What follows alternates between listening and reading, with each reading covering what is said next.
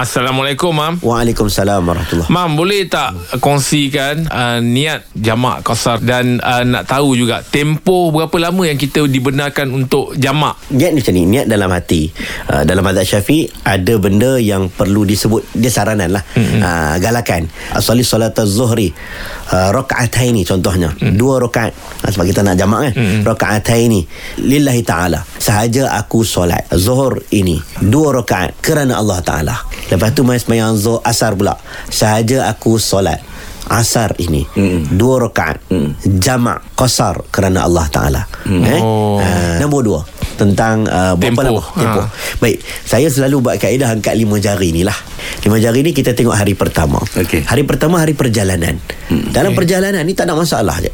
Kita boleh saja nak berjamak macam mana pun tak ada masalah. Hmm. Kemudian kita sampai ke satu destinasi. Kita kira hari yang kedua tu. Hari kedua, ketiga, keempat. Tiga tiga ataupun empat ke hari keempat sampai ke hari keempat boleh buat jamak. Oh boleh Okey. Boleh buat. Hari kelima tu tengok juga. Hari kelima tu kita duduk ke ataupun hari perjalanan pulang. Ha. Oh. Kalau hari perjalanan pulang, ha, ha.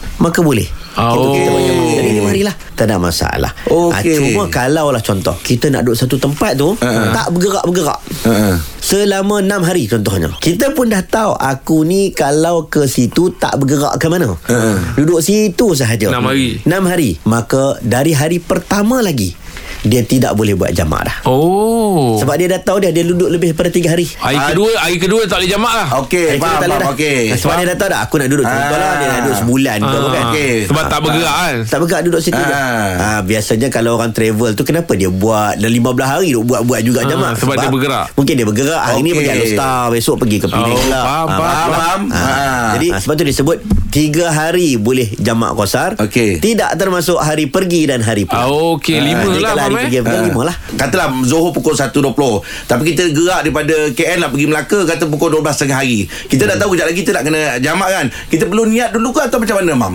Okey, dalam mazhab Syafi'i, kalaulah kita nak pergi satu tempat Okey. nak nak buat jamak takhir. Okey. Contohlah, kita tahu kita takkan semayang zuhur sekarang. Okey. Sampai habis waktu takkan Ha. semayang. Kita tak mau semayang lah. Ha. Kita nak semayang nantilah waktu asar.